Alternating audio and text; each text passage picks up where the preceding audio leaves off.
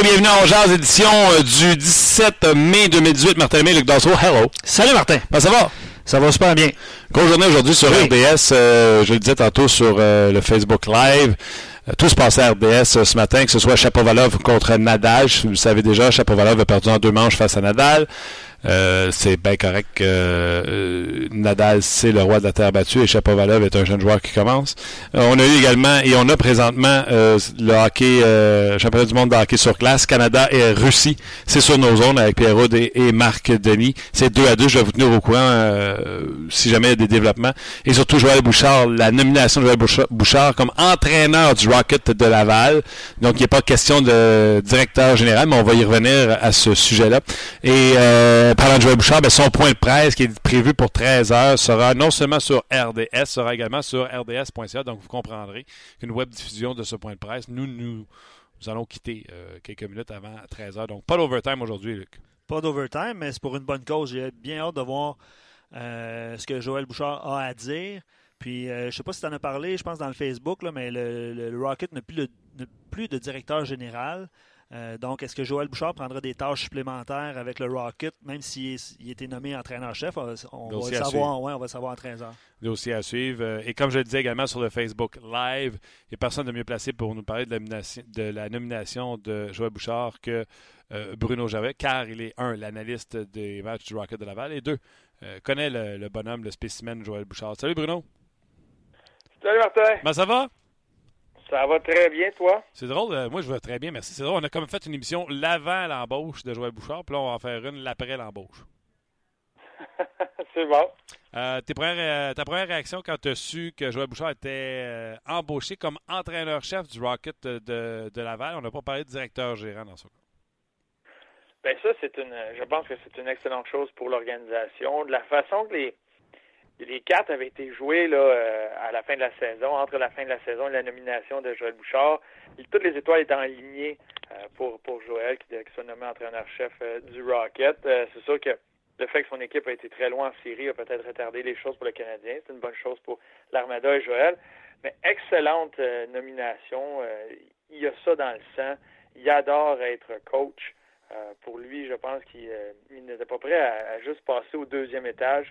C'était vraiment d'être encore près de ses joueurs. Euh, on le voit, la relation, l'intensité qu'il a, la foule qu'il a. Euh, d'apporter ça à, l'équipe, au Rocket, va être une, excellente chose. Puis euh, ben, ça fait pas trop loin pour lui, sauf un déménagement. C'est une bonne, un positif pour lui aussi. OK. euh, Qu'est-ce qui l'amène à, l'équipe? Je pense que c'est un excellent pédagogue, mais il va enseigner à quoi et à qui? Là? Des Tarmina, des Eric Julina, des Valiev qu'on dit qu'il va peut-être s'en retourner en Russie ou si c'est déjà fait. Il n'y a pas de jeunes joueurs qui appartiennent aux Canadiens dans cette équipe-là. C'est des gars sur des, tu Cracknell. Euh, tu comprends-tu ce que je veux dire? Il va enseigner à qui, à quoi? Je veux bien croire que c'est un bon pédagogue, mais c'est parce que même si tu mets un bon prof dans une classe où il n'y a pas d'étudiants, ça va aller mal. Ben, tu commences. Tu commences avec euh, le, bon pédagogue. Euh, avec Joël, ce qu'il peut faire, lui, c'est qu'il peut il peut enseigner le côté technique de la chose, le, le côté d'équipe, les détails d'être un, un pro. Euh, il y, a eu une, il a une belle carrière dans la Ligue nationale, mais il l'a pas eu facile, Joël, euh, au niveau de la santé, au niveau, il a, il a dû mettre le triple d'effort que n'importe quel gars euh, faisait dans, dans la Ligue nationale. J'ai eu la, la chance de le côtoyer comme joueur il y a un bagage de joueurs qui est particulier et qui est excellent pour ces jeunes-là qui font leur début au niveau professionnel. Euh, il y a la fougue et la passion. Il, est capable de passer d'un gars qui va comprendre le joueur, qui va comprendre, euh, qui va être un peu plus une oreille pour écouter un joueur qui en a besoin, mais il va être capable de donner euh, le bon coup de pied à la bonne place pour replacer le joueur, puis de le continuer, les garder motivés. C'est ce qui fait qu'il va chercher le meilleur de ses joueurs. Et maintenant, les nouveaux pédagogues, c'est ce qu'ils ont besoin, c'est d'être capable, eux, de s'ajuster à toutes les différentes personnalités que tu as devant toi. Ça a été longtemps euh, le, contraire où c'était les joueurs devaient s'ajuster à la personnalité de leur entraîneur. Et là, plus ça va, plus les entraîneurs aussi ont leur travail là-dedans, à être capable de s'ajuster et de comprendre chacun des joueurs qu'ils ont devant eux. Et ça, c'est une chose que Joël est capable de faire. Euh, les gens qui suivent le championnat de hockey, euh, du le championnat mondial de hockey sur glace, le Canada a pris les devants 3 à 2, mais là, la Russie vient de euh, créer l'égalité 3 à 3. Donc, ça se poursuit euh, toujours euh, sur notre antenne. Euh, cette semaine, je parlais à la radio, je disais, regardez, les postes qui sont disponibles, euh, Rick Dudley, on a dit qu'on ne remplacerait pas Rick Dudley, que son poste était aboli. Euh, il y avait un poste disponible comme coach des défenseurs à Montréal. Larry Carrière était toujours officiellement jusqu'à ce matin identifié comme le directeur gérant du Rocket de Laval, puis il restait le poste d'entraîneur du Rocket. Là, on a nommé Joël coach. Là, je présume qu'on va avoir des détails un petit peu plus pendant une point de presse. Mais on a retiré Larry Carrière du poste de directeur gérant en disant que les décisions vont venir euh, du deuxième étage chez le Canadien de Montréal. Et Larry Carrière va être euh, déplacé comme directeur du développement des joueurs de la Ligue américaine de hockey. On vient-tu de déplacer Larry Carrière parce qu'il y aura un canal de conversation, de communication qui va être seulement avec Marc Bergevin et Joël Bouchard que Larry Carrière n'a plus à faire dans les décisions du personnel des joueurs avec le Rocket. C'est comme ça que tu vois ça, toi? Ben, moi, je vois ça plus, encore une fois, les étoiles s'alignent pour que ce soit Joël Bouchard qui, euh, qui tombe euh, en charge de prendre ces décisions-là, mais il y a beaucoup à apprendre. Tu sais, euh, Joël a un énorme bagage de connaissances au niveau professionnel. Il a, fait, il a joué longtemps dans la Ligue américaine, longtemps dans la Ligue nationale. Il a appris énormément au niveau junior. Mais il y a des petites technicalités. Il y a, bien des choses, dans, premièrement, de la façon que le Rocket va fonctionner. Il y a, encore beaucoup de choses à apprendre. je pense que Larry Carrière va, va pouvoir épauler Joël Bouchard dans ces, dans décisions-là. Euh, mais je m'attends à ce que ça soit tranquillement le chemin, la place qu'on veut faire à, Joël. Il faisait ce rôle-là avec euh, l'Armada, a été au deuxième étage pour ce qui est d'équipe Canada. Il y a le, le le nez pour euh, aller chercher ces talents-là, les talents de joueurs. On l'a vu quand il a été fait de l'acquisition de Drake Batterson, lui qui avait très bien fait avec Équipe Canada, était capable de l'amener avec l'Armada, était le meilleur pointeur de l'Armada pendant les séries. Euh, il était capable d'aller maximiser euh, un joueur qui venait de se joindre à une équipe à la fin. C'est pas tout le temps évident à faire. Il a le nez pour ça. Puis il a tout le temps voulu, avec sa passion, sa fougue, c'est quelqu'un qui va être en contrôle de ce qui se passe, savoir où le bateau s'en va. Fait que euh, c'est sûr que avec lui, Larry Carrière, Larry Carrière, il y a, a de l'expérience euh, au niveau de la Ligue américaine, surtout dans les dernières années. Fait qu'il a beaucoup amené à, Joël aussi. Je pense que les, euh, deux hommes vont pouvoir bien travailler ensemble pour ce qui est du niveau de Laval et Marc Bergevin de superviser le tout. Et ça fait une belle ligne directement de, savoir ce qui se passe dans l'organisation pour Joël. Nomination de Joël Bouchard à Laval, est-ce que ça égale plus de Québécois qui n'ont pas de contrat avec aucune équipe de de hockey avec le Rocket? Il y en a déjà plusieurs. Euh, et s'il y en a des bons, s'il y en a des euh, qui sont qui seraient capables de, se joindre à l'équipe et d'avoir un impact, ben c'est sûr qu'ils vont mettre la main dessus. Mais comme on a déjà mentionné plus tôt, faut pas que ça devienne un handicap. Et tout respect euh, envers les Québécois, mais faut pas que tu prennes un joueur parce qu'il est québécois en premier et ensuite, bon, ben il peut, il peut être bon tu prends les, les, les, meilleurs joueurs qui sont disponibles et, Joël Bouchard, oui, a des, énormément, beaucoup de connaissances avec la Ligue junior majeure du Québec, a beaucoup de connaissances dans la Ligue canadienne avec euh, son cheminement avec Équipe Canada. Et pour lui, euh, que ce soit français, anglais, euh, finlandais, russe, n'importe quoi, c'est de mettre la meilleure équipe sur la patinoire possible et aller chercher un joueur qui va aider à son équipe. Mais il y a une connaissance de la Ligue d'hockey junior majeure du Québec. C'est sûr. Peut-être que là, lui, son appréciation d'un d'un Barry Boulet ou, euh, ou de certains bons joueurs dans la Ligue euh, dans la Ligue du Québec qui ont bien fait, ben ça va être d'un côté où ben lui va les connaître, il va être capable de savoir ceux qui ont qui ont le futur, ceux qui pourraient peut-être encore euh, évoluer, aller chercher un plus grand potentiel. Mais de l'autre côté, on le voit de plus en plus, il y a des joueurs, puis le joueur a une décision. Oui, il y a plusieurs joueurs qui sont partisans du Canadien en grandissant, en étant plus jeune, mais ça ne veut pas dire que c'est la meilleure décision pour toi de signer avec le Canadien. Tu as un agent qui va te conseiller, tu as du monde qui va te conseiller autour de toi et tu veux prendre une décision de carrière quand tu as le choix, comme un barré boulet, ben peut-être que lui, la décision était, bon, ben, tu sais quoi, le, Lightning, ça, ça fit un peu plus avec, mon style de jeu et c'est là que je vais aller. Je vois les jeunes joueurs se développer dans l'organisation, je vais aller là. Mais peut-être qu'un joueur maintenant, un Québécois qui va hésiter entre les Golden Knights de Vegas, qui peut être très attrayant, le Canadien de Montréal, sachant que tu as Joël Bouchard qui va être derrière toi, qui va t'encadrer, ben peut-être que tu vas être penché à, te joindre à l'organisation du Canadien parce que tu sais la, personne qu'il est, ce qu'il a accompli jusqu'à maintenant au niveau junior. Euh, tu es un peu plus proche de tout ça. Et ensuite de ça, euh, ben, de là, lui, peut m'aider à passer euh, au prochain niveau. Juste mentionner aux gens, Bruno et Martin, que on va lire euh, vos réactions. On attend vos réactions suite à cette embauche-là. Tu sais, par exemple, euh, quelqu'un qui nous a écrit tantôt, il dit euh, Est-ce que sais, Claude Julien a un contrat, il reste 4 ans à son contrat. Joël Bouchard s'en vient. Euh, il y en a qui le voyaient comme, comme coach des défenseurs, par exemple, avec le Canadien, ou assistant directeur général. Là, il est coach. Ensuite, tu as Dominique Ducharme qui est assistant. Fait que là, les gens se posent la question, puis ils font déjà l'exercice de dire Ouais, mais ça va être qui le prochain avec Claude Julien? Ça va être Dominique Ducharme ou ça va être euh, euh, Joël Bouchard? Ben, Je vais te dire une affaire, par exemple, Bruno.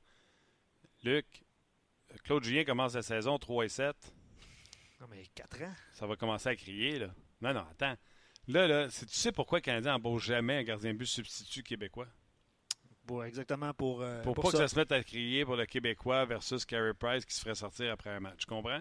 Le Canadien vient de se mettre dans une position en embauchant Sylvain Lefebvre. Il n'y a jamais personne qui a crié pour que lui remplace Michel Terrien ou là Claude Julien. Comme si c'est comme si tout le monde Mais le là, savait. Là, Bruno, tu es d'accord, les gens vont sauter là-dessus. Le Canadien commence 3 et 7 cette année, là, ça va mal. C'est sûr. Et c'est parce que tu as Claude Julien comme entraîneur. Euh, on l'a vu cette année, ça a été toute une tempête. Puis il a très bien navigué à travers cette tempête-là.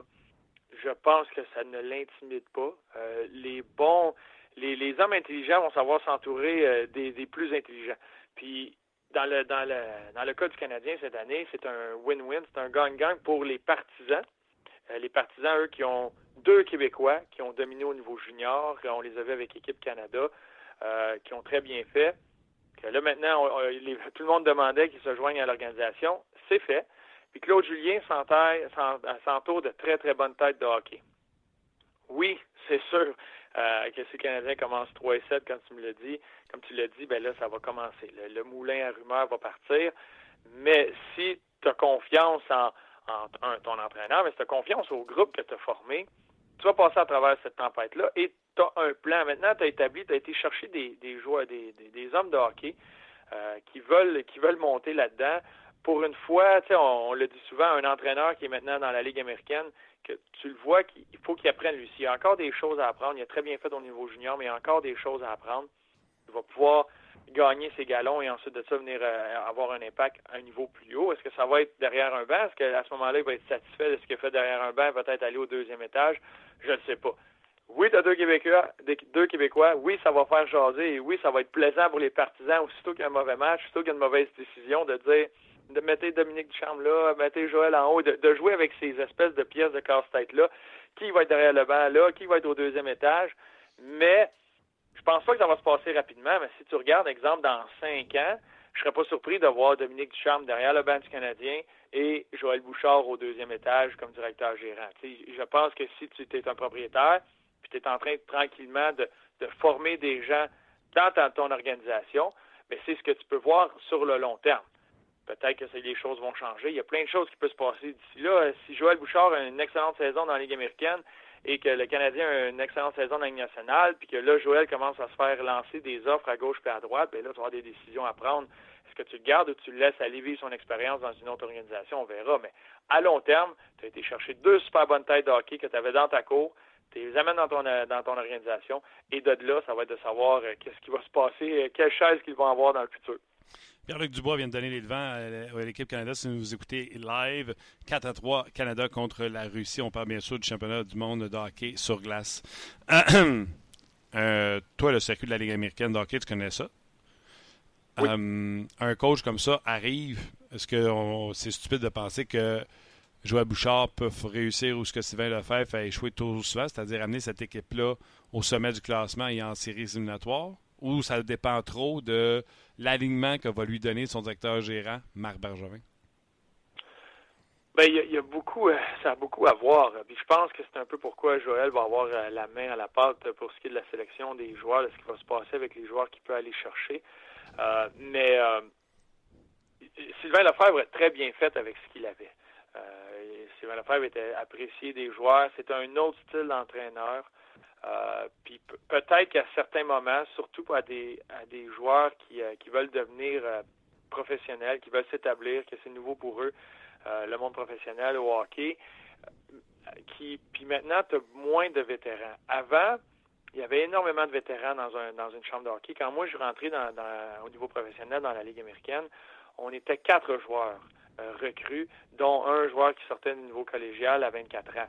c'était un peu plus rare. Et de là, ensuite de ça, il y avait beaucoup de joueurs de 30 ans et plus. Donc, tu sais, tu avais déjà un encadrement dans la chambre. L'entraîneur avait beaucoup à moins à faire avec nous parce qu'on avait le, capitaine Richard Seeley à l'époque, où, il y avait plusieurs joueurs qui étaient là, puis tu apprenais avec ces joueurs-là. Maintenant, c'est beaucoup, beaucoup de, jeunes talents. Et là, l'entraîneur en a beaucoup plus à faire dans, la chambre et avec ses joueurs que juste des stratégies puis de, placer son équipe. Puis en plus, cette année, on sait ce qui est arrivé à Sylvain Lefebvre et qui est arrivé à l'organisation où tu as perdu euh, presque tout ton top 6 tôt dans la saison et euh, il y en a plusieurs qui sont restés en haut. C'est très, très, très difficile. Là où ce que Joël peut amener un peu, un peu plus, c'est peut-être de ce côté où il est capable de. Vous l'avez vu comment il y a de la fougue, il y a de l'intensité. Il va aller placer un bon coup de pied à bonne place pour replacer un jeune.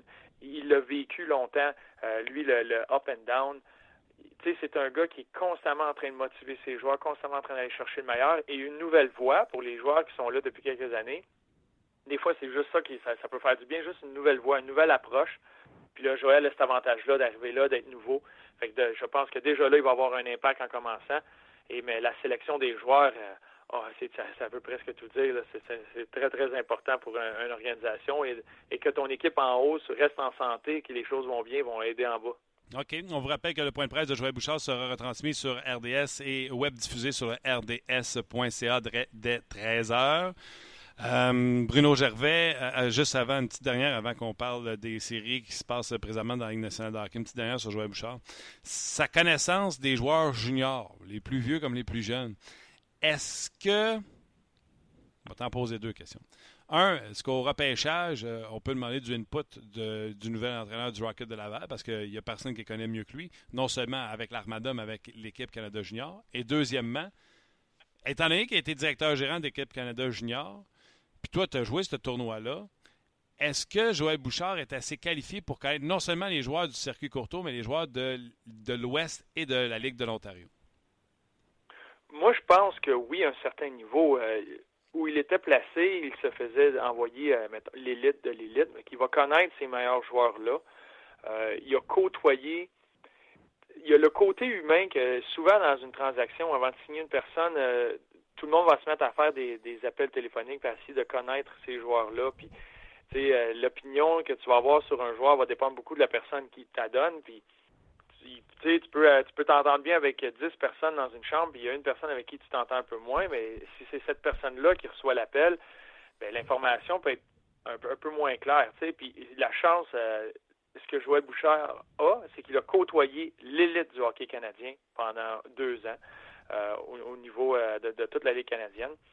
Il a, avec l'Armada, la Ligue au niveau junior majeur, ça se parle, c'est facile à travers la Ligue junior majeure de ça de savoir quel genre de personne à qui tu as affaire. Fait quand tu regardes un, Philippe Zadina, bien, Joël a beaucoup plus d'informations sur lui que peut-être un, recruteur qui a, côtoyé, qui a été voir quelques matchs, qui a parlé à quelques personnes en tant que recruteur. Quand tu es un entraîneur dans la ligue, tu côtoies les joueurs qui vont côtoyer ce joueur-là, qui ont joué avec, qui se sont entraînés avec, tu as accès à beaucoup plus d'informations et de la vraie information. il y a cet avantage-là et j'en suis persuadé qu'il n'y aura pas un choix qui va se faire euh, sans que on, dise à Joël Bouchard un petit peu ce qui se passe.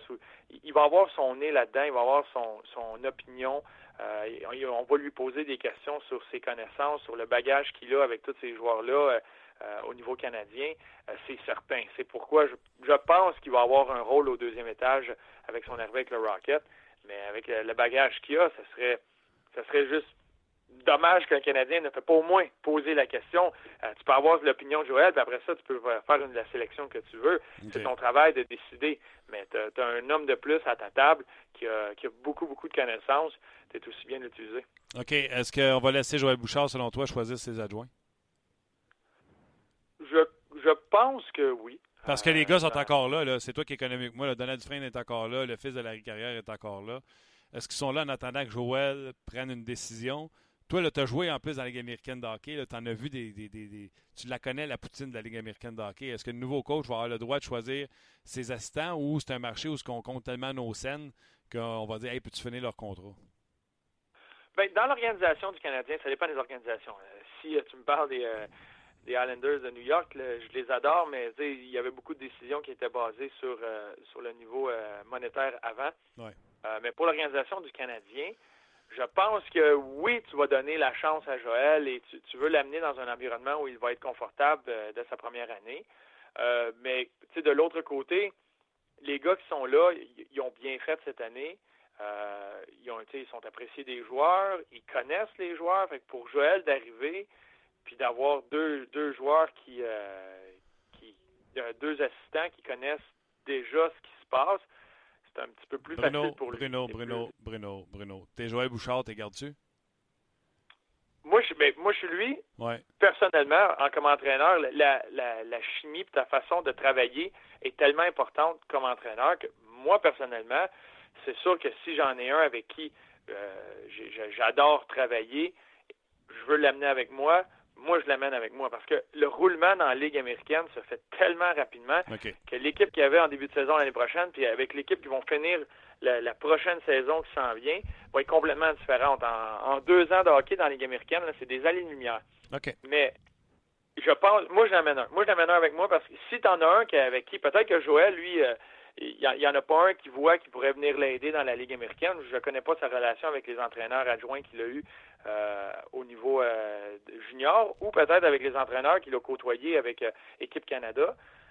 il y a tellement un bagage de joueurs. Il y a peut-être lui une tête de hockey qui veut absolument laisser sa chance d'aller chercher un, entraîneur ailleurs, que ce soit dans la Ligue américaine ou au niveau junior, puis dire, moi, je veux, je veux travailler avec lui, je sais ce qu'il va apporter, j'ai besoin de ça dans mon équipe oui, tu sais, si tu carte blanche et tu te fais dire carte blanche, faut que tu amènes quelqu'un avec qui tu veux travailler, puis les raisons pour lesquelles ils viennent bien jumeler à ton style. OK. On va te passer euh, aux séries, là, euh, faire ouais. deux minutes euh, sur ce qui s'est passé, entre autres, hier. Les gens veulent parler de Vegas aussi, hein, abondamment. On reçoit, on reçoit beaucoup de commentaires. Vas-y, quelques messages sur Joël, peut-être. question pour Bruno. Charles-Émile dit Avec Charme et Bouchard dans l'organisation, si Zadina est disponible, c'est sûr que le CH le repêche parce que c'est un joueur qu'ils connaissent. Donc, ça va avoir une influence euh, peut-être sur le, sur le repêchage. Attention, souviens-toi les Blue Jackets de ben Columbus, ben que Kalainen a décidé de ne pas repêcher le Finlandais. c'est ça, ça peut être un plus ou un moins. Ils le connaissent. Fait que s'ils décident de passer par-dessus, ben, c'est parce qu'ils savent que non. Fait que ils vont peut-être avoir un peu plus d'informations sur lui, mais ça ne veut pas dire qu'ils vont absolument le choisir. Ça veut dire que leur décision est peut-être un peu plus éclairée, malgré le fait que ça reste jouer au dard dans le, nord, dans le noir, là, des fois, quand vient le temps de, sélectionner des joueurs. Mais s'ils décident d'aller vers un autre joueur, ben, ils, parce eux, ils ont des raisons de, croire que Zadina ne pourrait peut-être pas venir aider l'équipe rapidement ou que c'est pas qu'il y a un joueur qui a plus de potentiel que lui. Ou mettons c'est un gars qui s'efface quand que, en fin de match on le voit pas ou des choses comme ça. C'est des affaires que Ducharme et Bouchard pourront ramener euh, à la table de repêchage du Canadien de Montréal. Exact. Joanito dit le CH euh, devait se doter de passionnés du hockey dans son organisation et des gars qui ont une excellente idée de ce qui se passe au niveau junior pour le prochain repêchage. Donc pour lui, c'est une bonne nouvelle. Absolument. Euh, Luc dit euh, Je suis un peu surpris, mais très satisfait. Maintenant, c'est sur la glace que les changements importants devront être apportés cet été. Ça, c'est un autre bon point. Je veux saluer Gaétan Giuseppe sur Facebook. Joe qui dit leur décision sera plus éclairée pour le repêchage. ça va être un petit peu plus objectif peut-être parce que justement ces deux gars-là connaissent. mais comme vous l'avez mentionné, Prends Mark Hunter, Bruno, qui était avec London puis qui est arrivé, qui s'est mis à faire le repêchage pour les les Leafs de Toronto, là, euh, sa sélection de Mitch Marner, il connaissait très bien, etc. Donc, ça fait une différence quand tu as un gars de junior qui arrive. C'est sûr, puis dans son avantage, c'est que tu le côtoies. Puis tu vas voir rapidement, puis ça, c'est un, élément important que, euh, le, jeune a beau avoir toutes les habiletés du monde, puis tu as beau être poussé dans tous les camps d'été, puis euh, le privé, puis faire mille tournois par été si le joueur, ça vient pas de lui et que c'est pas quelqu'un qui mange du hockey, tu sais que tôt ou tard, il va avoir des moments plus difficiles. Puis quand tu côtoies un joueur qui en mange, moi j'ai côtoyé John Tavares, tu le vois arriver, là, puis là, des, fois, tu as juste le goût d'aller dire ben, relax, relax, kid, tu sais, euh, tu as le droit, là, va, voir un film, pense à autre chose que du hockey. Puis lui, un passionné comme ça, puis qui en mange, puis qui, tu sais qu'il va tout faire pour aller dans la bonne direction, mais tu peux essayer de bâtir autour d'un joueur comme ça. Puis en plus, lui avait le, tout le talent au monde, euh, John Tavares. C'est un peu la même chose avec Mitch Marner. Quand tu vois ces gars-là, tu sais que dans l'adversité ou dans des périodes creuses, comme Mitch Marner a connu en début de saison, c'est sûr et certain qu'ils vont s'en sortir. Donne-lui le temps, donne-lui un outil, il va le faire. T'en as d'autres que, ben, tant que c'est pas un, changement de décor ou euh, un nouvel entraîneur ou un nouveau trio, ben, il n'y a rien de nouveau qui va se passer.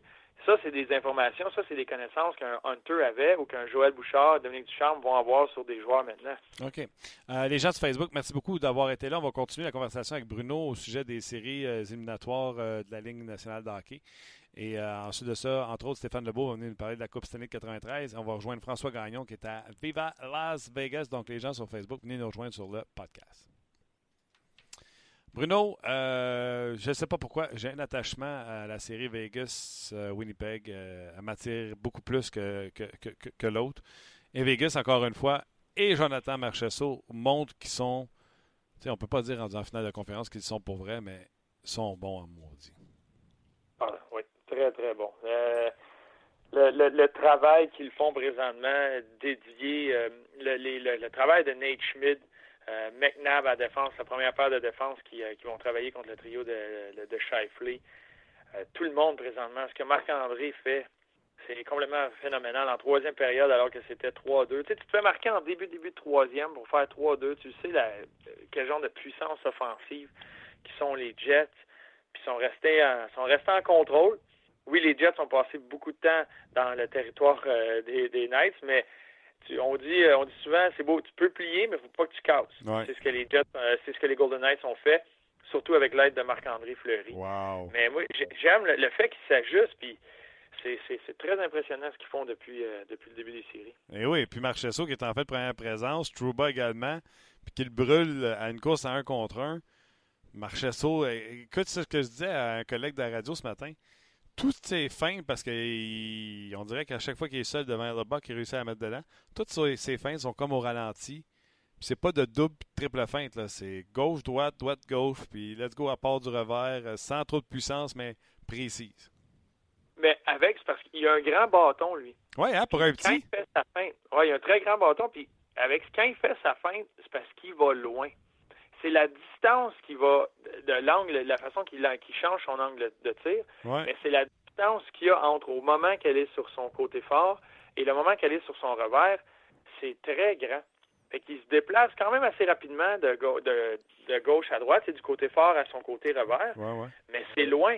Fait que pour un gardien, comme sur son but à Winnipeg, pour que le gardien puisse couvrir ça, il va la glisser entre les jambes parce qu'il se doit de pousser beaucoup plus fort. Ah non, il est, euh, il sharp. Puis, euh, il y a tellement de choses qu'on pourrait parler. Euh, les Knights le font. J'ai l'impression. On a parlé beaucoup à David Perron, nous autres, ici, à, l'émission On Jazz. Puis il disait maintenant, on s'était sorti de notre game. On a voulu jouer physique quand Ryan Reeves est arrivé. Puis ça n'a pas marché. On a perdu nos deux matchs contre les Kings. Il faut venir à le jeu rapide des Knights. Puis c'est ça un peu qu'ils ont fait en série. Oui, Carrier a donné des mises en échec, mais on a continué à jouer avec vitesse et j'ai l'impression que la différence entre le premier match et le match 2 et 3, je n'ai pas regardé les statistiques pour comparer, mais j'ai l'impression que les Knights ont arrêté de vouloir jouer les épaules avec les Jets puis ont plus joué leur jeu de vitesse. Mais en, grand, ils sont capables. Parce que les Knights, c'est eux qui dominent depuis le début des séries, c'est eux qui dominent avec le plus grand nombre de mises en échec. Mais quand tu as raison, parce que quand sont arrivés à game, au premier match, à Winnipeg, là, tu rencontres une équipe imposante physiquement où les joueurs clés, c'est des gros gabarits, ça devient épuisant parce que c'est différent. Les mises en échec aujourd'hui avec tous les règlements, c'est très épuisant pour la personne, pour le joueur qui va en donner. Euh, ça devient très difficile d'être capable de synchroniser le tout et que ce soit un bon coup d'épaule euh, clean, pas de problème. Le premier match, c'était à peu près égal. C'était 30 à, 33. Euh, et tu as vu que les Jets ont dominé ce match-là, surtout en début de match. Mais le deuxième match, c'était à 20 environ à 7. Il n'y avait pas de mise en échec, mais on avait ça des, des stick checks. Fait que c'était de la pression très efficace, mais c'était focus sur la rondelle. Le bâton sur la rondelle, c'est tout ce qui compte. Fait que ça devient très tannant pour un Trouba, un Bufflin, que lui est habitué de de recevoir le coup d'épaule, mais ça lui donnait la demi-seconde pour faire son jeu. Là, maintenant, il n'y a plus le temps de faire le jeu parce que le joueur s'en vient lui enlever la rondelle. Fait que c'est plus d'effort pour le défenseur d'essayer d'esquiver ou de faire son jeu plus rapidement.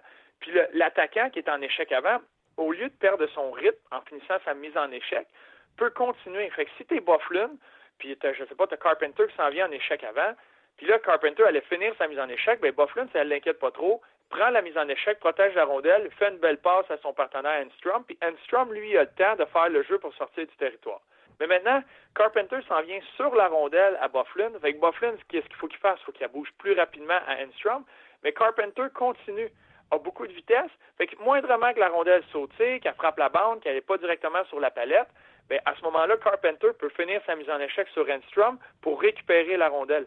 Et là, l'échec avant est efficace et euh, les, Golden Knights ont la, rondelle en territoire adverse. Fait que c'est ce qu'il y a les Golden Knights, c'est l'ajustement qu'ils ont fait du match 1 au match 2 qui, a frustré les joueurs des Jets et qui a donné énormément de rythme et euh, de succès aux Golden Knights. Tu avais prédit, je présume, les Jets? Non, j'ai pris les Golden Knights en 7. Oh, OK. Fait que tu vas être ben, pas de, mettons, parce qu'il y a tout le temps, euh, j'ai 8000 poules dans tout ça, parce que comme les séries avancent, tu t'ajustes. Fait quand tu fais le, le pool des séries qui commence, là, jour 1, tu remets tout ce qui va se passer dans les séries. Ça, c'est complètement ridicule, c'est fou, c'est assez de gagner à la loterie à peu près. Ça, commence à ressembler au March Madness là, quand tu essaies de faire la, la braquette parfaite. Mais quand tu t'ajustes avec les séries, quand je suis arrivé devant celle-là. Moi, depuis le début, j'avais pris les Kings. Celle-là, pour te dire, j'ai pris les Kings pour gagner la Coupe Stanley quand tout a commencé. Les Kings ont commencé contre les Golden Knights. Fait que tu vois que je me suis ajusté un peu comme ça a avancé. Ben oui, qu'est-ce que tu connais au hockey, toi, les Kings? J'ai pris, moi, je pensais que, parce que les Kings ont été excellents, la meilleure équipe défensivement cette année. Kopitar, Dowdy, Quick jouaient du hockey comme ils ont joué quand ils gagnaient des Coupes Stanley. Puis là, je me suis dit, ça, c'est l'équipe qui a ajouté à la période, euh, à la date limite des transactions, ils ont été chercher Jeff Carter. Parce que Jeff Carter a manqué toute la saison après sa blessure contre Petrie en début de saison. Il est revenu à peu près autour de ça. Fait que tu rajoutes un marqueur naturel comme ça. Là, ils ont été ajoutés à Dion Phaneuf, Nate Thompson, euh, Mitchell qui était là. Il y a quelques joueurs de soutien. Mais tu as Jeff Carter qui revient, qui a le temps de se mettre en marche pour les séries. Moi, je pensais que les Kings seraient capables de faire la surprise dans l'Ouest. Je me suis trompé. Tu vois, là, je m'ajuste. Quand la série a commencé là, on a fait euh, celui avec euh, le, pool avec l'antichambre où on choisit de ronde en ronde. Mais là, j'ai pris les Golden Knights en, en 7 pour l'emporter. Ouais. T'as déjà fait jouer après les oreilles comme Marc-André Fleury a fait à Blake Wheeler? Non, non, non, ça c'est la première fois. Pas euh, un adversaire. Un coéquipier, mais dans l'autobus, ça oui, là, t'as un dans l'autobus, le wet willy, là, tu te mouilles le doigt, puis ça c'est un tour, mais dans un match comme ça, non. ça démontre à quel point il s'amuse. Euh, C'était 3-2 hier, il a fait deux arrêts à bout portant sur Shifley, puis il y a une prise de caméra, il est crampé dans son masque. Ah J'en connais beaucoup qui seraient nerveux, puis qui auraient des tics, puis c'est 3-2, puis non, lui, il s'amuse, puis je pense que c'est contagieux chez les Golden Knights présentement, le fait que il n'y a, rien qui est, qui est trop important. Ils, font, ils s'amusent, ça reste du hockey, ils continuent à s'amuser depuis le début des séries. Puis tu le vois dans leur façon de jouer, dans leur façon d'échanger. C'est euh, beau à ah voir. On s'en va, euh, m'en va voir ça vendredi, match numéro 4. Ah ouais, quand même. Ben c'est le fun, ça. C'est ça, je m'en ai mentionné. Tu t'en vas là avec Max, hein, Bruno, c'est ça? Oui, un petit voyage. Ah, c'était prévu avant, puis on avait dit, on avait calculé hein, à peu près troisième ronde. Ça, je pensais pas que les Golden Knights allaient être là. Elle, pas, mais je pensais pas qu'ils allaient être là. On avait tout booké, puis là, ça a donné qu'on est là en même temps. Fait que on va aller voir ça, le, spectacle d'avant-match à la Vegas. Oui, d'ailleurs, euh, j'ai oublié de le dire à la radio ce matin, mais je vais vous le dire là. Sur la zone vidéo de RDS, il y a un 6 minutes qui est l'ouverture de Vegas. C'est vraiment le fun et, euh, et, spectaculaire. Tu sais que Vegas a battu un record qui détenait les Rangers, je pense, en 2011 pour l'argent par billet vendu, le, billet le plus cher. Et cette année, Vegas l'a battu. Donc, étant donné que les billets sont très chers, Bruno, tu permettras cette indiscrétion. Est-ce que tu vas passer par un, ex-coéquipier ou une connaissance de ou tu es allé sur le marché noir et tu as payé la totale?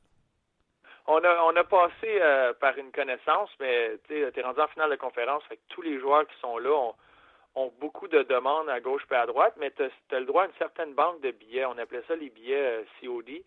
C'est que les joueurs ont le droit à une banque de billets qu'ils peuvent réserver pour nous. Fait qu'on doit les payer, mais à la valeur normale. Fait que c'est pas euh, c'est pas élevé à cause de plus élevé à cause des séries.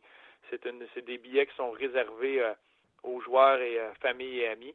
Puis on a une connaissance euh, qui c'était drôle parce qu'il demandait si on allait aller le voir après le match, mais malheureusement, on avait booké un spectacle immédiatement après, fait qu'on doit quitter rapidement. On espère même que le match se joue rapidement parce que ça se peut qu'on soit obligé de quitter, euh, quitter vite. là, arrête, tu vas pas partir. Il s'en va en prolongation, match 4, conférence, finale de conférence. Tu vas pas aller voir le Cirque du Soleil puis haut, là? Ben, on n'a pas le choix. non, non, on va, on va voir en temps et lieu, en espérant qu'ils règlent ça en temps réglementaire. OK. parce que, je viens de comprendre. Je viens- des billets d'un bon spectacle. Ouais, je viens de comprendre que c'est pas un voyage de boys que tu as là, c'est un voyage de couple. C'est ça, exact. Tu fais- tu choisis tes batailles. Ouais. All right, Bruno. Écoute, euh, belle fun. Euh, On pourrait parler de la série qui va se poursuivre ce soir, celle du Lightning et des Capitals de Washington, mais honnêtement, pas aussi le fun que, que l'autre série. On se reprendra euh, la semaine prochaine, peut-être. Ah ben là, t'as joué un peu en, en gâté pourri, là. Comment ça? Et toutes les séries présentement, c'est incroyable le jeu, euh, le niveau de jeu qu'on a. Oui, oui, euh, mettons là, tu, parce que là, tu es en train de te plaindre. Tu as une Maserati devant toi, puis là, tu regardes la Ferrari, puis tu dis Ah ouais, tu sais, pas, elle est pas aussi vite, elle est pas aussi bonne. Oh, oh, oh. Là, tu te gardes les, les, les- la bouche pleine là, parce que c'est une méchante bonne série, celle-là aussi, euh, Ouais, ouais. Et, Washington. Là, ça joue du bon hockey. Oui, oui, je la regarde, mais tu sais, quand Lars est la vedette des deux premiers matchs, je fais comme, bah, tu sais. euh, écoute, là, on est en train de réinventer Lars Eller. Euh, J'ai pas eu ma chance à Montréal, puis papa, puis papa, papa. Il a pris une mauvaise punition. Il y a là un, un petit gars qui s'est fait punir, puis on l'a plus joué, on l'a plus du match. Euh, non, non, écoute, je la regarde. euh, c'est bien le fun, mais euh, ben non. Moi, regarde, je te l'annonce tout de suite, je suis un gars à un seul ami. Tu sais, quand j'étais avec Luc, Luc, c'est mon meilleur ami, mais aussitôt que tu arrives, je pousse Luc à terre, puis toi, t'es mon meilleur ami. c'est bon. Là, présentement, c'est les Golden Knights puis les Jets de ta série. Exactement. J'ai comme tout le temps un favori. Puis tu ris, je pensais vraiment que j'étais fan des Jets parce que j'ai toujours vanté les Jets cette année. C'est une équipe canadienne, etc. Mais que j'aime comment les Knights jouent, j'ai l'impression que je cheer plus pour les Knights que pour les Jets. Ben, en tout cas, regarde. C'est- c'est- c'est- C'est c'est tellement dur de ne pas les aimer euh, présentement. Amuse-toi à Vegas. Bonjour à la personne qui t'a trouvé ces billets-là. Puis euh, bon voyage à toi puis Max, puis on se rejase bientôt. On se reparle bientôt. Ciao, buddy. Bye bye. Bye, c'était Bruno Gervais. L'excellent Bruno Gervais. Ouais, on est un petit peu jaloux ici, puis je suis certain que la plupart des auditeurs qui ont écrit un petit peu plus tôt, euh, qui sont contents encore que Bruno soit là, tout ça, là, je pense qu'ils sont jaloux de Bruno aussi. Fait que là, on va peut-être recevoir des insultes. Ah. C'est une blague, Martin. Hein? Les gens l'aiment Bruno, mais on, on est. J'ai hâte qu'il nous raconte ça.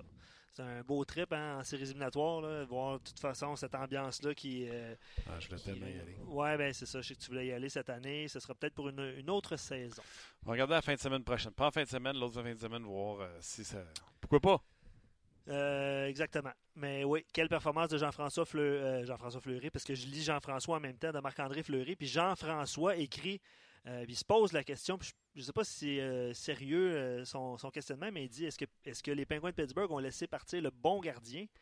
Parce que les performances de Marc-André Fleury actuellement, euh, c'est. euh, C'est un Marc-André, on va se dire la vérité, c'est un. Marc-André. Fleury à améliorer. Ouais, renouvelé, hein, Ouais, on peut dire ça comme ça. euh, je sais pas c'est quoi, là. C'est la pression qu'il y avait à Pittsburgh. C'est. Euh, tu sais, l'équipe gagne, c'est Crosby. L'équipe perd, c'est Marc-André. Euh, il y a quelque chose. Il y a quelque chose. Marc-André traque mieux la rondelle, je trouve. Euh, tu sais, trop souvent, Marc-André, wind down mitaine. wind down mitaine sans regarder. Ouais. euh, sauf que là, là, il est vraiment plus bas quand il y a de la mêlée devant lui. Déjà que c'est un gardien de plus bas, mais non, j'aime beaucoup ce que joue de Marc-André Fleury. Sylvain parle de l'échec avant euh, de Vegas. Puis, tu sais, à chaque fois que les, les équipes connaissent du succès, on tente de les copier. C'est- connu là, dans la nationale de hockey. Euh, Il y a des, des gagnants de la Coupe Stanley, on a essayé de les copier. Pas de faire de peine, là. Gérard Gollin a pris des pages du livre de Michel Therrien. Ben Sur oui. la transition, Ben sur oui. le chip-out, sur... euh, Mais, mais, puis je vais, je vais dire euh, ce que tu as souvent répété. Probablement que Gérard Galland s'ajuste au type de joueur qu'il a sous la main aussi. Ouais. Euh, c'est ça, Sylvain parle de l'échec avant. C'est un bon, euh, euh, des bons points qu'il a, a apporté. Vous pourrez laisser ça sur notre page, là, mais il dit Vegas a compris quelque chose qu'on n'a pas compris. Pourquoi attendre l'adversaire de pied ferme dans ta zone quand tu peux carrément les embouteiller dans leur propre zone, leur soutirer le disque, causer des revirements? Hmm. C'est vrai qu'ils sont fatigants. Ils sont toujours, toujours sur le porteur de la rondelle, en train d'essayer justement de, de créer des revirements. Je te pose la question, probablement que ta réponse sera Marc-André Fleury. Là. Euh, gagnant du trophée. Marchessault, Fleury. Est-ce que c'est Marchessault ou Fleury? Au rythme euh, que, Mar- que Jonathan Marchessault produit actuellement, s'il poursuit, Euh, c'est pas lui qui est en tête des, des, pointeurs présentement. Il est pas loin. Là. Non, mais les pointeurs, c'est pas important. Non, c'est ça. C'est les gens qui ont joué plus de matchs, c'est les points par match qui vont oh, Oui, absolument. Euh, est-ce que c'est Marc-André Fleury ou c'est Jonathan Marchessault? Je pense que Jonathan Marchessault est en train de se faire un nom euh, incroyable. merci aux gens qui l'écrivent sur notre page. Pour ceux qui sont en direct, puis je vais parler du, de la rediffusion un petit peu plus tard. Là. Canada vient de gagner en prolongation 5-4. Oh, puis euh, les États-Unis avaient gagné un peu plus tôt, donc euh, Canada et États-Unis passent au tour suivant. Euh, exact. on est en train d'établir la communication avec Stéphane Lebeau. On va jaser un petit peu de la Coupe Stanley 93, des souvenirs reliés à cette conquête-là. Puis Stéphane Lebeau a, joué un rôle important. Euh, Danick se pose la question aussi, le fait que Marc-André n'a plus le même entraîneur de gardien, est-ce que ça peut, est-ce que ça peut oui, il a été longtemps à avoir. Tu sais, Gilles Meloche, euh, il était son gardien, coach des gardiens au début. Après ça, c'était quelqu'un d'autre. Ça ne fonctionnait pas. On a ramené Gilles Meloche. Je pense que Marc-André était dû pour euh, du nouveau de ce côté-là. Bref. OK. Euh, je te défile des commentaires. Je veux revenir sur un commentaire de Sylvain qui écrit un petit peu plus tôt sur le Rocket. Je trouvais, ça bon de le mentionner. Les réguliers du Rocket vont trouver que c'est tout un contraste entre le coaching de Sylvain Lefebvre et celui de Bouchard.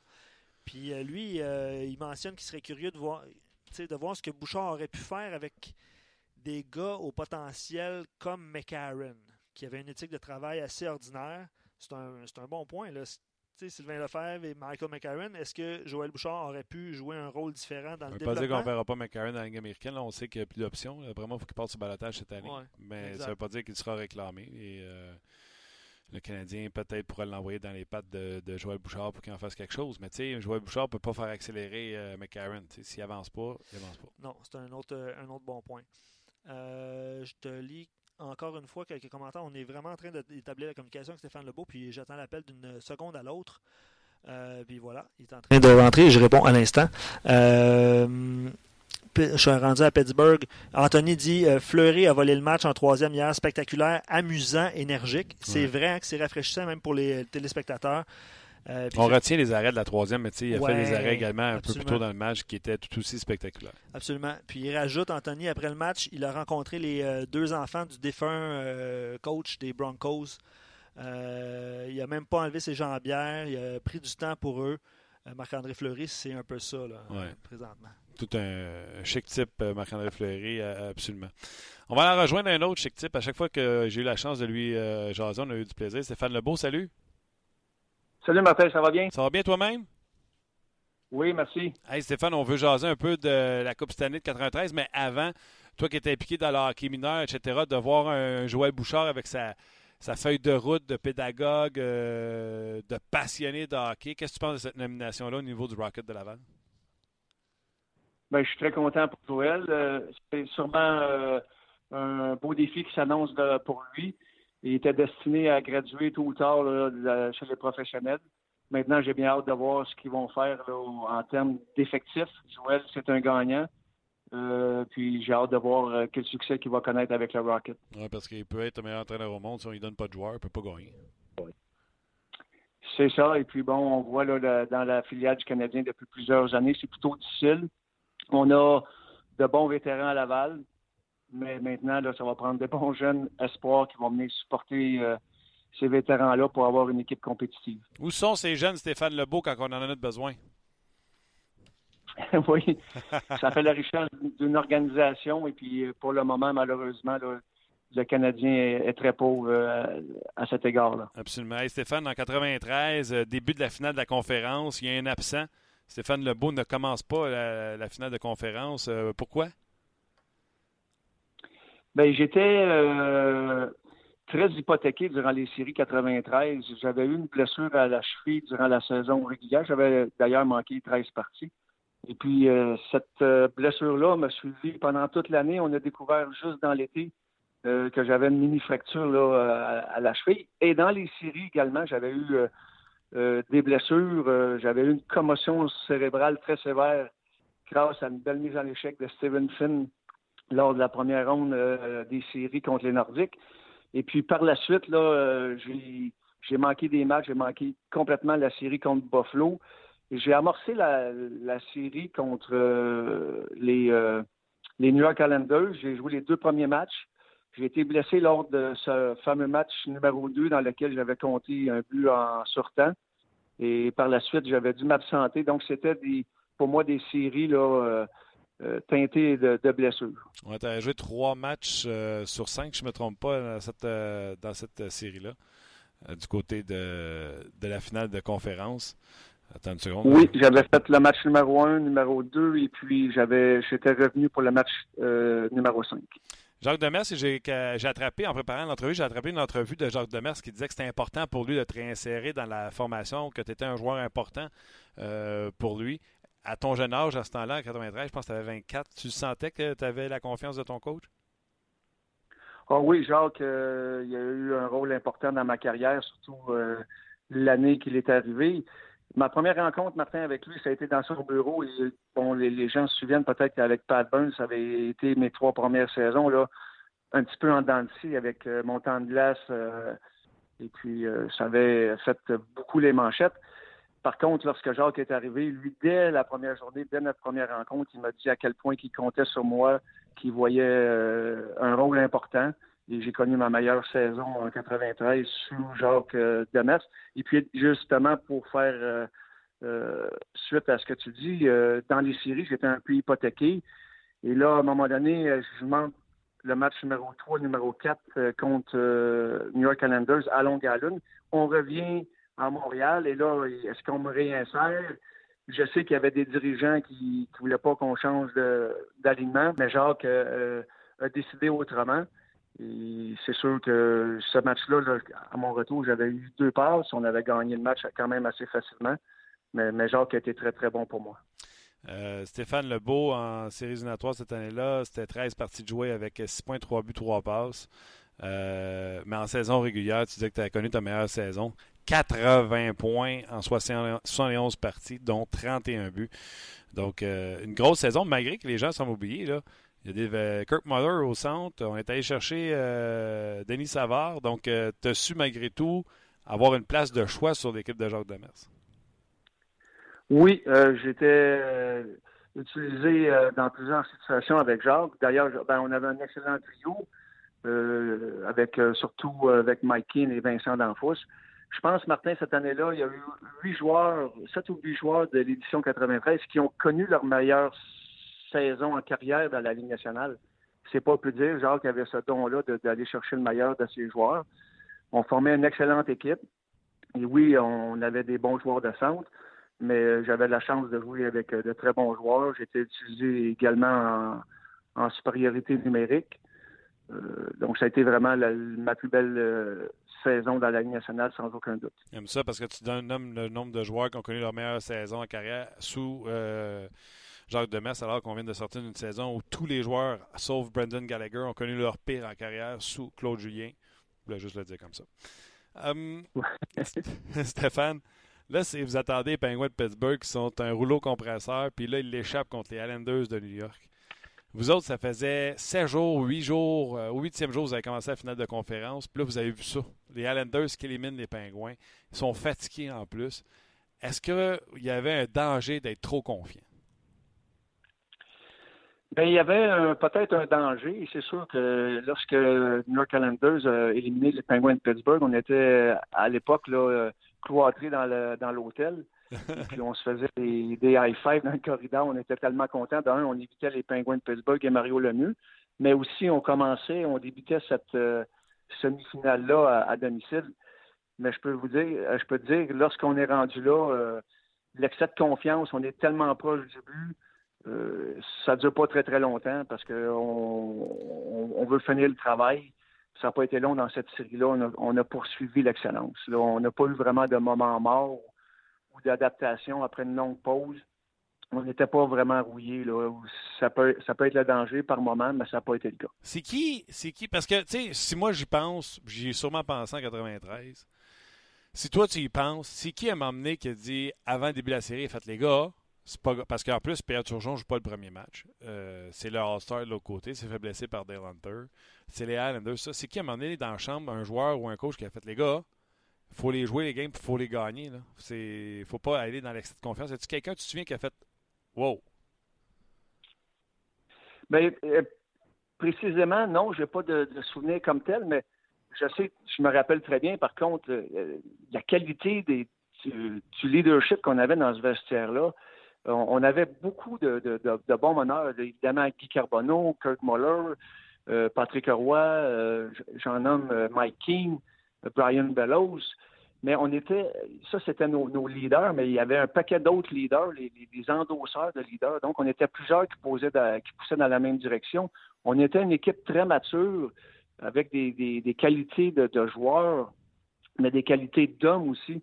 Fait qu'on savait exactement où, on se situait. Puis on n'avait pas besoin de faire de grands discours parce qu'on était vraiment dans le moment présent et on savait ce qu'on devait faire pour, euh, pour espérer gagner. Comment ça marchait le leadership? Y avait-tu une grande gueule, un wah guy dans le vestiaire ou c'était par l'exemple? C'était surtout par l'exemple. Euh, Guy, c'était notre capitaine. C'était un gars qui, était à ses affaires sur la glace à l'extérieur de la patinoire. Il, et puis il montrait le chemin, mais il y a des Guy Carbonneau à cette époque-là, il y en avait plusieurs dans notre euh, dans notre vestiaire, sans dire que ça se faisait tout seul. Euh, bien au contraire, c'était vraiment un rassemblement de gars qui poussaient dans la même direction parce qu'on y croyait, on s'appréciait. Puis à ce moment-là, ça rend les choses beaucoup plus faciles. Hum, les gens, on est en communication avec euh, Stéphane Beau, on est en direct. Euh, si vous avez des questions sur la Coupe Stanley de 93, ne vous gênez surtout pas. Mais il y a Jean-Gabriel, euh, Martin, d'ailleurs, Stéphane, qui se demande si tu as ta carte avec toi. Oui, j'ai mes deux cartes, dans le fond, que j'ai conservées depuis 1993. Explique c'est quoi les cartes, Stéphane, s'il te plaît. Ben, la première des cartes, la première carte, ça a été Jacques Demers qui nous l'a remis quelques jours avant le début des, séries. Cette carte-là porte notre nom et notre numéro qui explique qu'on est prêt à s'engager euh, euh, pour euh, le succès de l'équipe. Et cette carte-là, on devait l'avoir en notre possession en tout temps. On pouvait se la faire demander. Et si on ne l'avait pas, on était mis à l'amende. ça, c'était la première.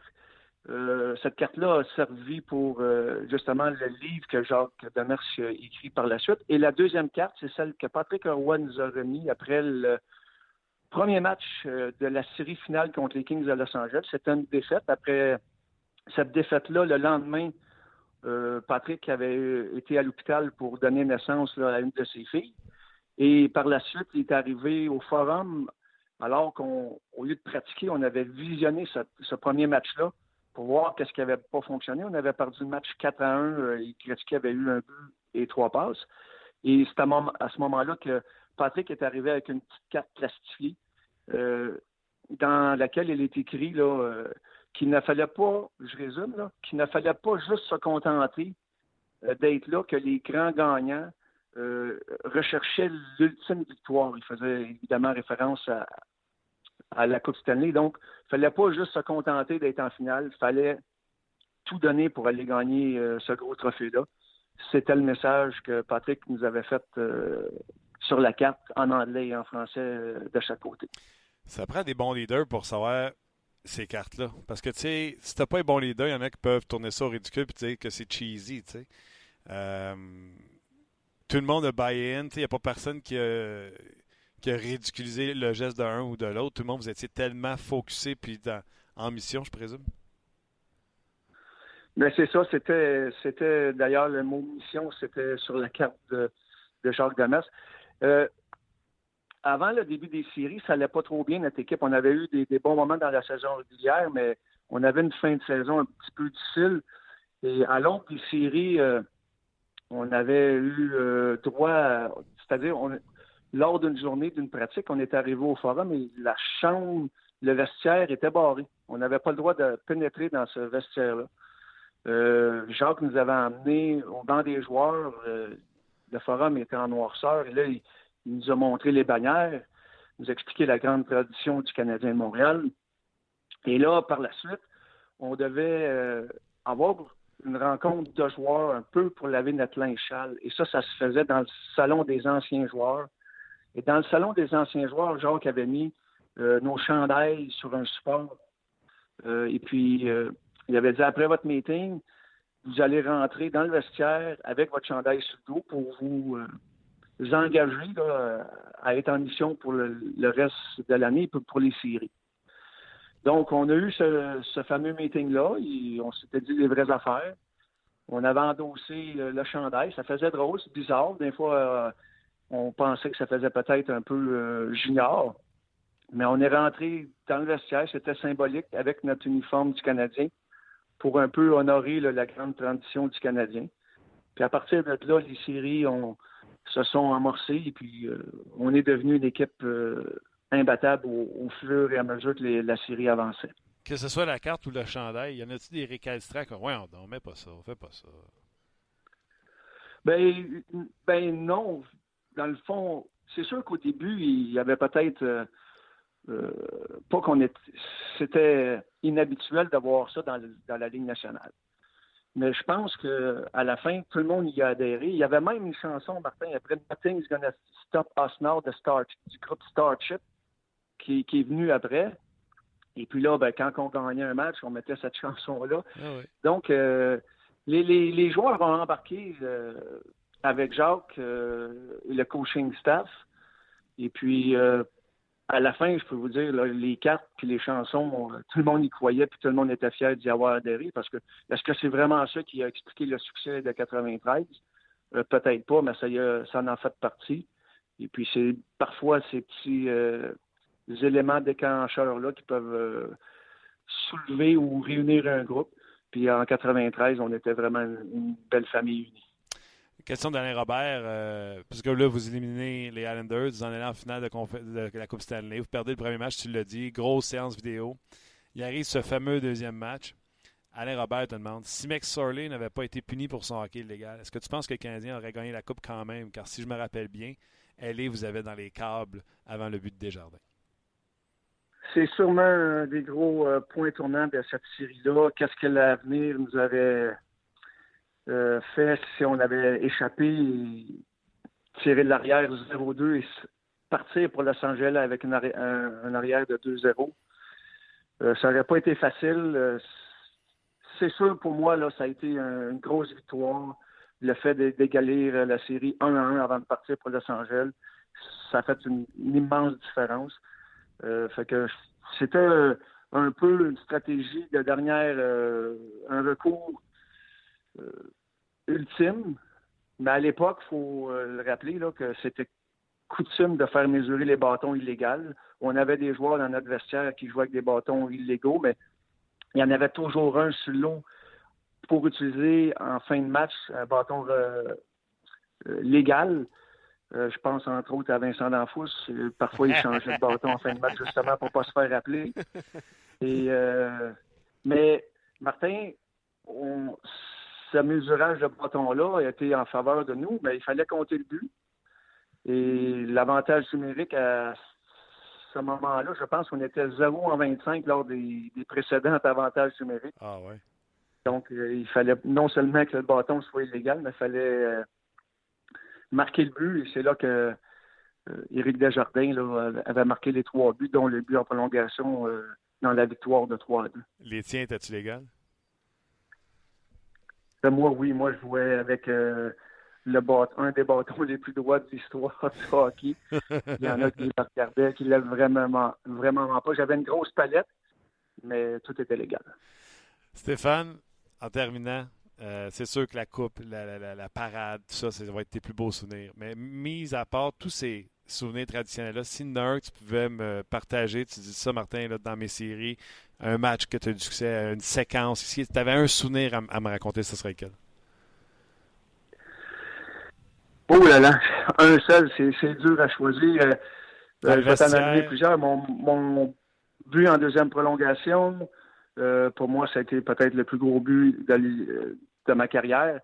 Mais euh, le moment qu'on s'est retrouvés tous les gars ensemble dans le vestiaire avec la Coupe Stanley, euh, où ce que le monde a été évincé du vestiaire parce qu'après directement la conquête, là, les familles, tout le monde, les amis étaient dans, le vestiaire. Mais euh, à un moment donné, Cabo a mis tout le monde dehors et on s'est retrouvés juste les joueurs de la staff. Et ce moment-là a été spécial parce que bon, c'était le rêve devenu réalité pour un paquet d'entre nous. on avait poussé pendant plusieurs mois pour gagner ce trophée-là. Et nos bras meurtris, comme on dit si bien, là, étaient récompensés. Donc, ce moment-là, ensemble, ça a été particulier. Stéphane Lebeau, un gros merci. Puis il y a plusieurs auditeurs sur notre messagerie texte qui euh, te passent déjà un message. Un gros merci euh, de nous avoir raconté ces histoires-là. Ça donne euh, des frissons. Toujours la fin de te jaser, Stéphane, puis on se rejase bientôt. Ben, ça me fait plaisir, Martin. Salutations à tous. Bye bye. C'était l'excellent Stéphane Lebeau. Et en conclusion, on ne s'étirera pas. parce que la point de presse de Joël Bouchard est commencé. C'est web diffusé sur nos pages également. Gros merci d'avoir été là. On se rejase la semaine prochaine.